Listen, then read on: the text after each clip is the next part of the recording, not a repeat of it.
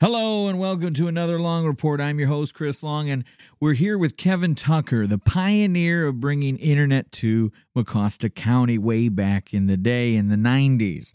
And in order to fully understand the history and the, the story of the Green Township internet situation that's been going on for so long, you have to go to the source. You have to go all the way back and understand the history from the person who brought it here in the first place. And then this story of how his company was stolen, he was ousted, and all the things that, that has happened over the last 10 years. I'm setting my own clock. Communist Party of China. Red flags are everywhere. You will be held accountable. We're not Chinese owned. They are not going to stop. They're not going to stop. Oh, this is not a done deal. The door is that way. Thank the board for bringing us together. And now the act you've all been waiting for. Professional picketers. And if you don't like it, there's the door.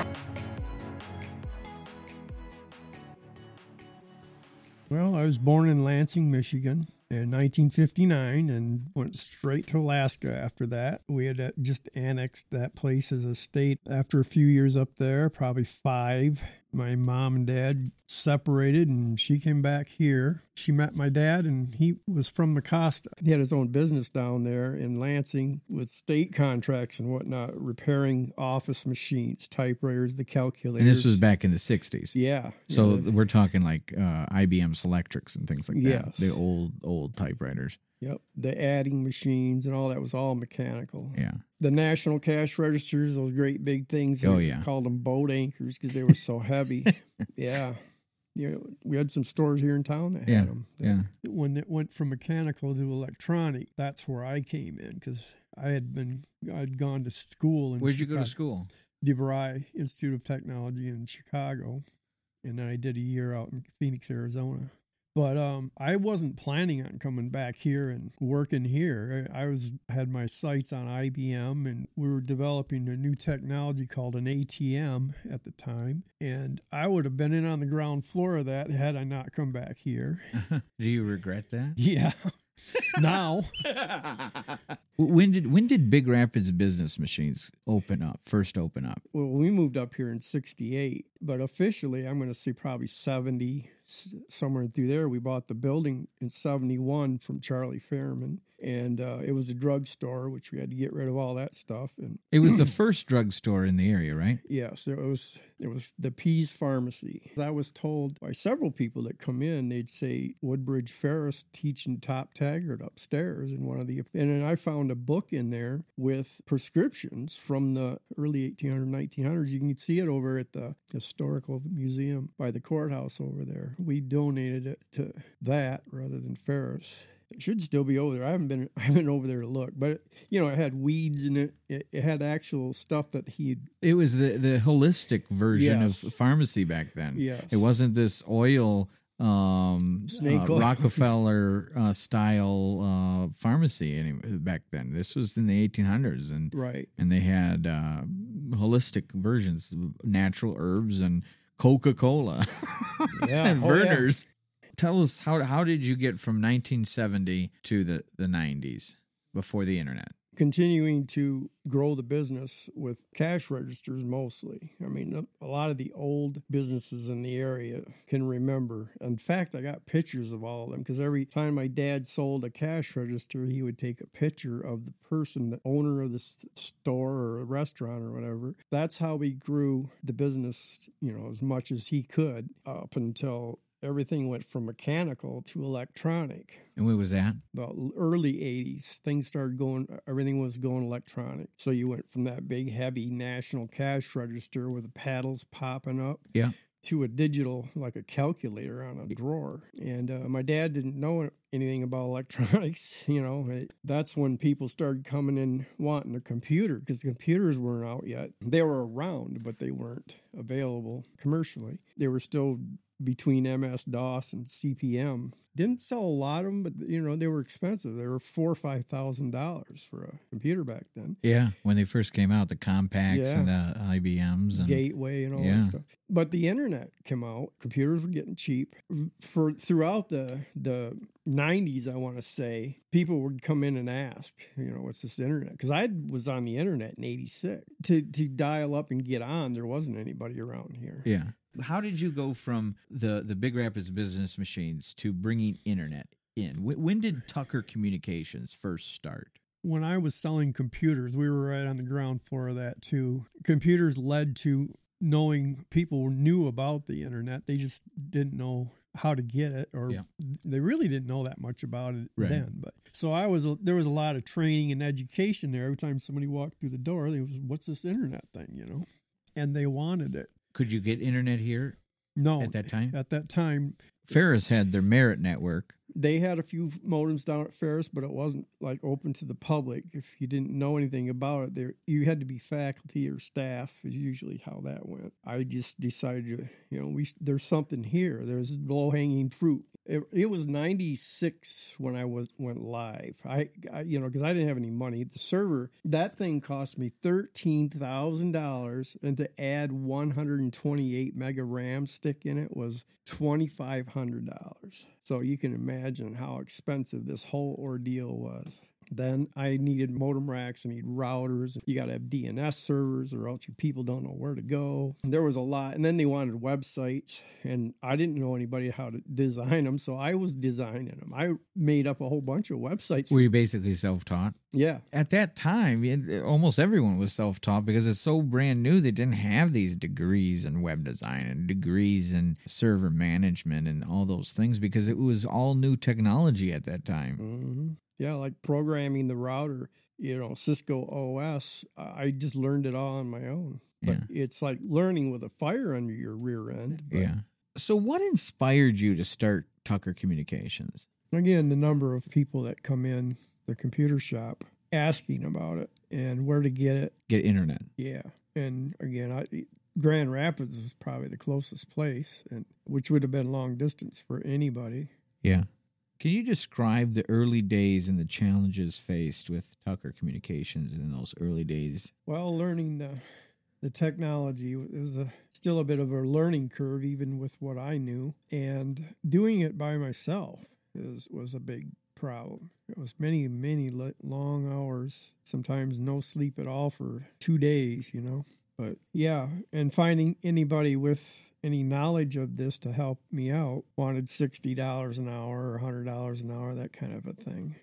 What was your initial vision for Tucker Communications back in 1996? that it would be a, a tech company. We would grow out this area. This would be our headquarters, and then expand in our other areas with the wireless side of it. I was getting calls from overseas, even thinking that we're over there, and- and I wasn't because I was in that Who's Who book. Yeah, so that's why it was Tucker Dash USA because I wasn't sure if there was going to be just a UK or EU or something after the end of it. That was something that would have came later. I was just happy to take care of my own backyard, you know, my own town, expand and grow from here.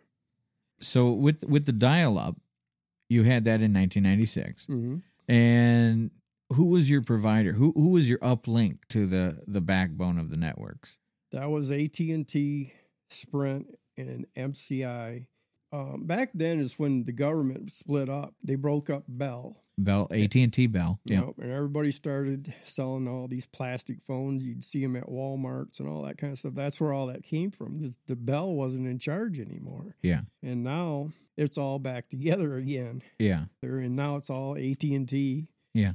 AT and T or Verizon. Verizon. Yeah. Yeah. It's basically those two. Uh, Did you do both dial up and DSL or just dial up? No, dial up was how I started. DSL wasn't really out yet. Okay. It's- It was there in metropolitan areas, but it wasn't available anywhere else until probably it was late 90s, early 2000, I think, somewhere through there. But it was a dial up thing, and you had to own the phone lines, to own the phone numbers that came in. And believe it or not, everywhere you dialed, it was long distance, and you paid for that. So if I wanted customers in Reed City, I had to get Reed City phone numbers down here. I had a full T1 of 832 numbers all coming to me down here in Big Rapids. I was going to try to get Chippewa Lake and Rodney and all that, but they don't have a, a switch out that way. In fact, Big Rapids wouldn't have the switch we had, which was an ES7. we wouldn't have it, that technology in town if it wasn't for Ferris. Because Ferris has a lot of phone numbers up. And so as a result, we got an ES7. When I got into DSL, I had an OC3 and they had an OC12. What's an OC? Optical cable? Optical carrier. oh, carrier. Okay. So I had a 28 T1 capabilities going into a hundred and something T1 capability, and then from there it goes out. But Chicago was one of the NAPs, they call it a network access point. I also had my own IP addresses, IP blocks they call them. Unlike a lot of the the kind of fly by night ISPs, they would uh, they Just would resell. resell whatever you know, like charter whoever they had at the time they just resell their ip addresses which was really tacky and you didn't have the control like it, you should How did the community initially respond to your services? they liked it Back they were then. glad that it was there very happy to have the dial up or something. They all wanted to see what it was uh, you know curiosity at least. Plus the service you know i was already service orientated from the computer shop taking care of customers that way. So when it came to their internet questions and problems and that we it was just a natural to take care of that too. How did you feel when the company began to take traction? Good. You know, I knew we were on a wave. We were we were riding something that nobody really knew where it was going to land, other than it was it wasn't going away. But you know, human greed is what caused the dot com bubble to burst there in, in the beginning of 2000, and that put a big dent in it. But I was growing 500 percent, Wow. you know, a year. Back in those early days. Yes. Then when uh, once cable came around, they finally realized they had to pull all new cable though in town. They had to get that RG6 stuff that would pass one gig. So that set them back a year. But after that, it was downhill for the dial-up side of it. But I could sort of see that writing on the wall anyways. That's why I got into wireless. Once you brought the internet to the general area, all these other businesses started wanting to get on the internet. It's the internet boom, essentially. It started right around the time Grand Rapids was doing it. In fact, I used them as a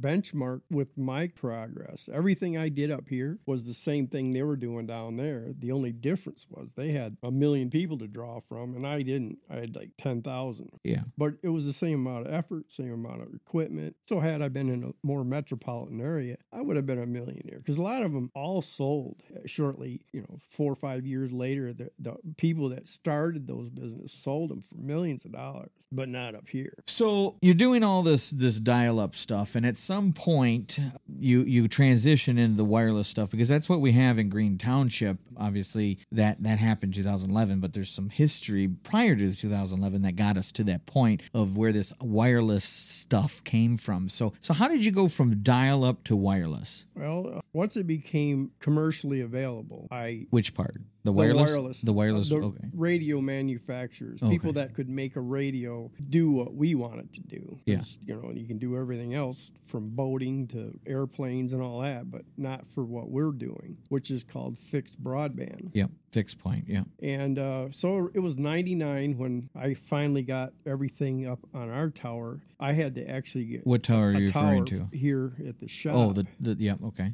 This that was old Harry Albright brought Oh, that yeah. over. He was helped me a lot of, uh, with a lot of things. I liked him. Yeah. He passed uh, away a few years ago, and then Yep. his son passed away during the pandemic. I knew him too, and he was a friend of mine. Yeah. But anyways, he put the tower up I have at the shop, and uh, then I did have to expand from there, and that's where the water tanks come in. So you put this tower up, and it was basically to, to broadcast the signal. Correct. And now those were access points up on that tower. Yep. And then when I go to a customer's house, they put up what's called a CPE or customer premise equipment. And that radio then talks to the access point, which then carries your signal into my building and out the fiber. So as I expanded that, I needed to get out. We You were- wanted to grow. You wanted to expand Yeah. further reaches, and and the wireless was able to get you to be able to expand to places you couldn't with the actual wire of DSL and dial-up, right? Right. And these were customers that, you know, they bought these houses and they're beautiful houses out in this pristine land, but go anywhere and there's no broadband internet any at any of these places. I would go by where I heard the, the loudest, you know, the squeaky gear gets the grease, and um, Green Township was one of them. But before I segue into that, I had to get on the water tank here in town, out, the one out on Perry Street. Yeah. And uh, that's when the city approached me and said, Would you like to get south of town? Yeah, Yeah. that's that's what he said and and i'm like okay yeah sure and that's when this barter thing was struck and between So you had an you had a barter agreement with the city yes back in 2007. i have the emails that say that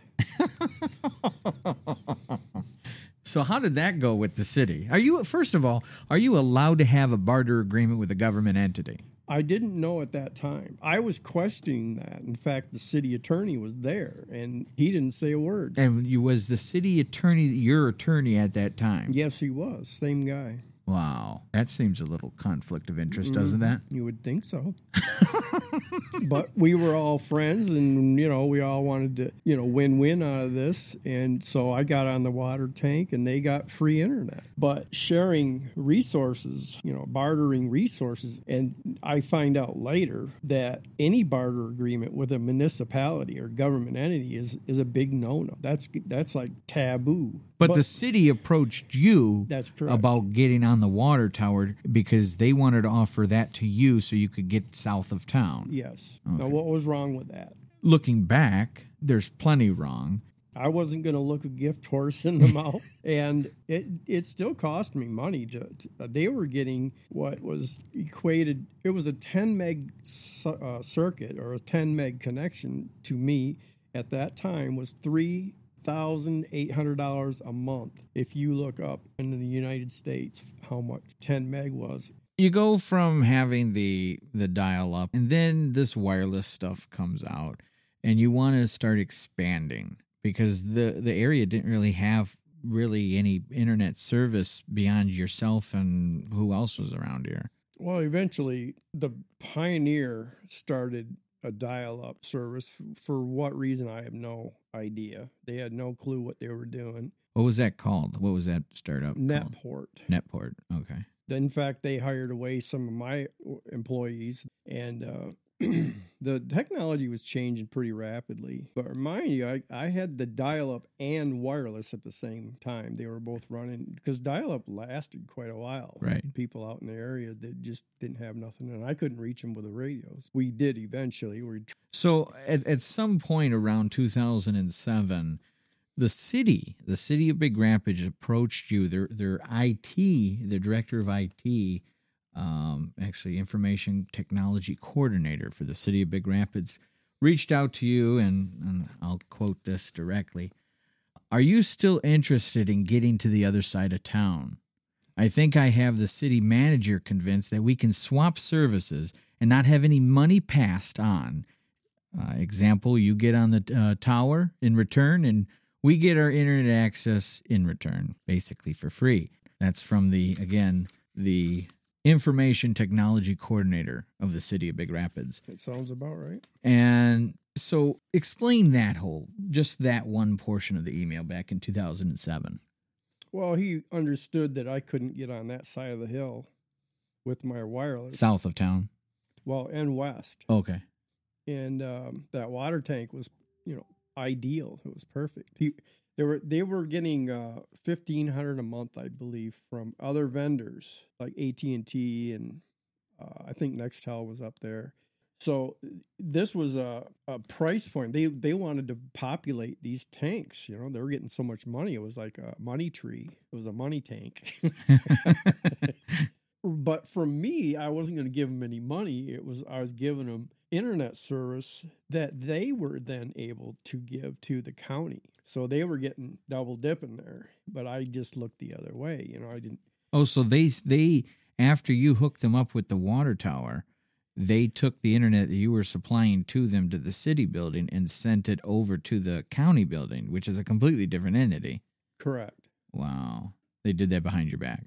Well, they didn't give me any notice. They weren't supposed to be doing that. That's not business. How'd you find out about it? Because I would go, the county would call, they have internet problems.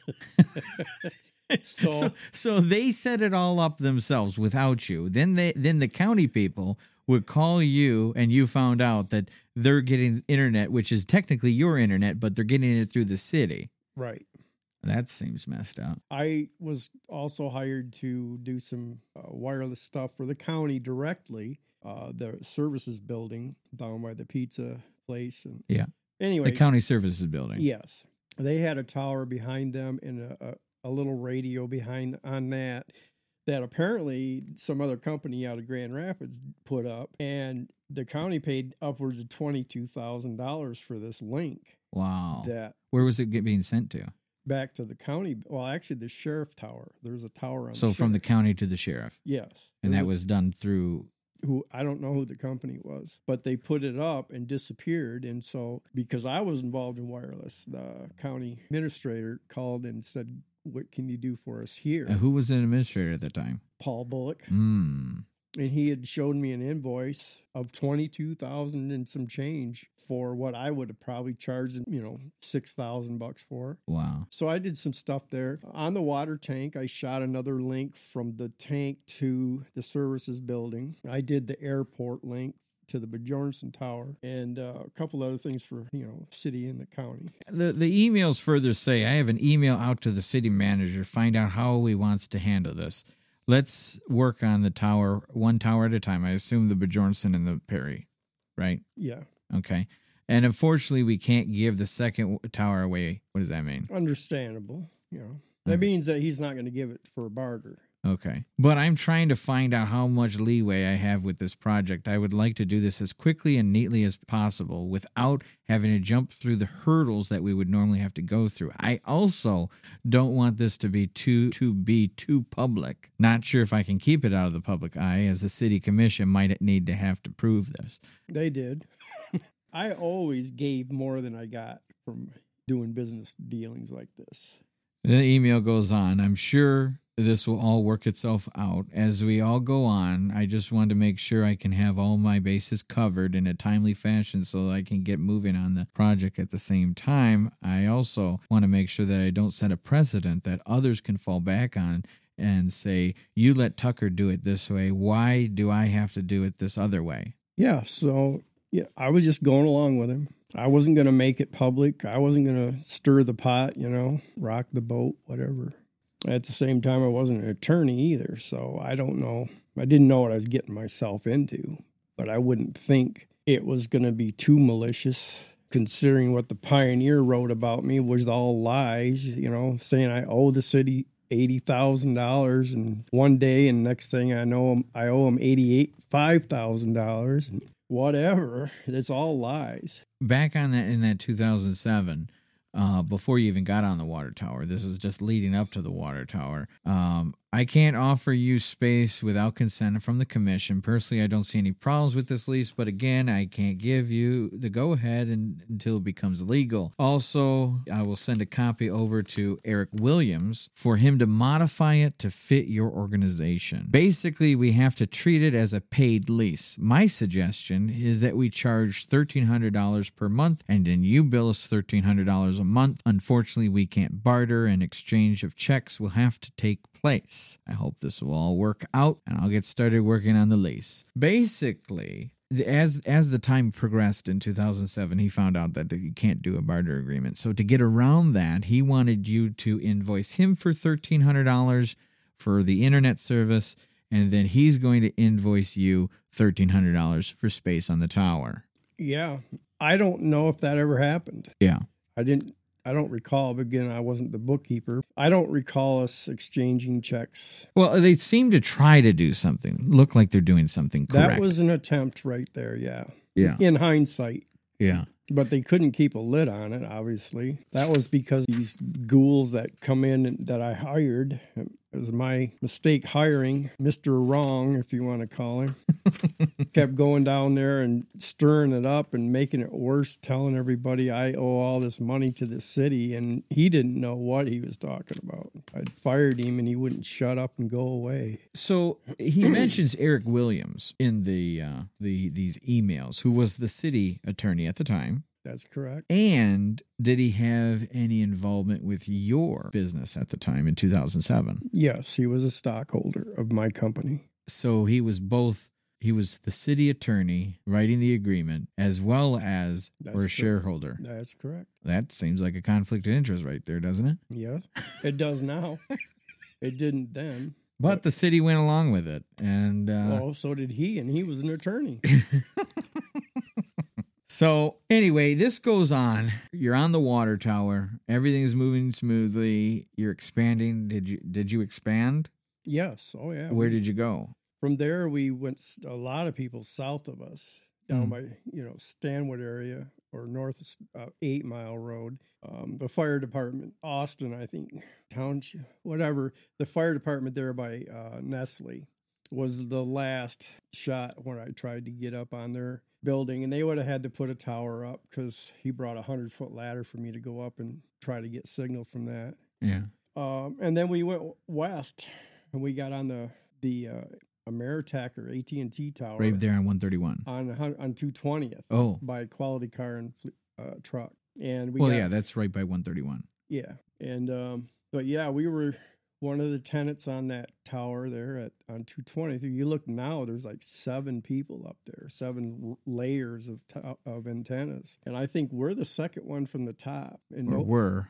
well, that nobody's went up and took them down, so they're still up there. they are. They're still there. Yeah, drive by. Who's going to climb that tower and take that stuff down? It. I had to hire Newkirk Electric to bring their rigs over here. To So who's paying the rent on those towers? nobody. you just sit there. And Ameritech's not saying a word? no. American Tower is who owns it. No, Yeah. not an Ameritech. Nor does AT and T own it. Huh. But yeah, and then from there I shot to Green Township, and that's how that all went. So as we get into uh, that, everything's working out. You're expanding. Did you expand eastward? Yeah. Oh yeah. We get we got on the CMU tower, which was a 940 foot tower east of us, out by Chippewa Lake. Was a direct shot to this tower, and I, Here in this building. no to the one on 220th. Oh, okay. That's a long ways out there. Yeah. That's a high tower. Yeah, and I climbed all these towers too. By the way, I had gone to school and got trained on it to become, you know, certified tower climber as well as a rescue certified and a instructor certified. Yeah. So we're on the the CMU tower. We shot to Diamond Lake, and on Diamond Lake, everybody on that lake wanted internet. We couldn't go fast enough, and we got Tubbs Lake. They had a campground, so we had to light the campground up, and you know it was just growing like crazy. Yeah. And um, so yeah, east and west. When did you get the, the hospital over by Canadian Lakes? That was a separate thing. That was a private link for the hospital, and they were paying upwards of thirteen hundred dollars a month for for some T one lines out there. They have a, the cup an office out there in Canadian Lakes, and uh, I said something about just shooting a wireless link from the hospital's tower out there, and that came about. I had to go see Paul Bullock again, and Oh, that that was that was when it was not Spectrum or whatever it is now. That was when it was Mecosta. County General. Yeah. So yeah, we shot from that hospital tower, and because there was a county tower on Arthur Road, right there where you turn on- on Rodney. Yeah. You make that curve by the gas station. You just go down a little ways. There's a road that goes back in there, and there's a county tower back there. So it's a county owned tower. Yes. Hmm. So I had to go talk to Paul about that and get the key and get on that tower. And I went up. That was 200 and some odd. So I shot from the hospital to that tower. And then from that tower, I shot another link that I needed a pole. This time I needed to call Terry up at High Decker Wheat Lake and get a pole set. I let Tom Battle handle that. And that's where we put the other radio. It brought the link to that location. It was I want to say it was around 80 meg connection link at that site. That doesn't mean they were getting 80 meg of internet because That's just what the bandwidth was capable of Yes. doing on that link alone. Right. And Yeah. whatever the hospital had at the time, which I think might have been like a 10 meg or something, they that's what was being fed out there as well. And you know, it's it was still up and running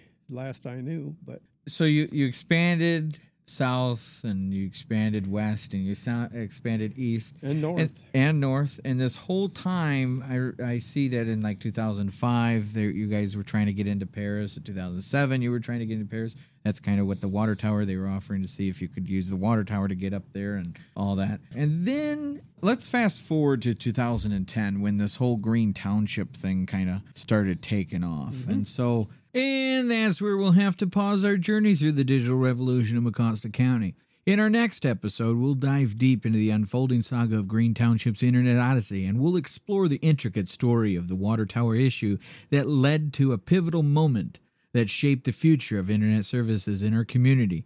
And how did these developments lead to the downfall of Tucker's company? And what tangled web of events led to the current state of the Internet services in Green Township?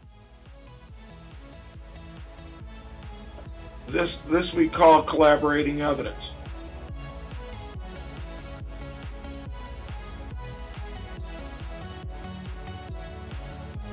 They are not going to stop.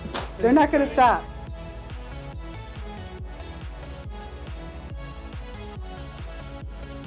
They're not going to stop until they uncover every lie, every deception, every legal, every web, every immoral action.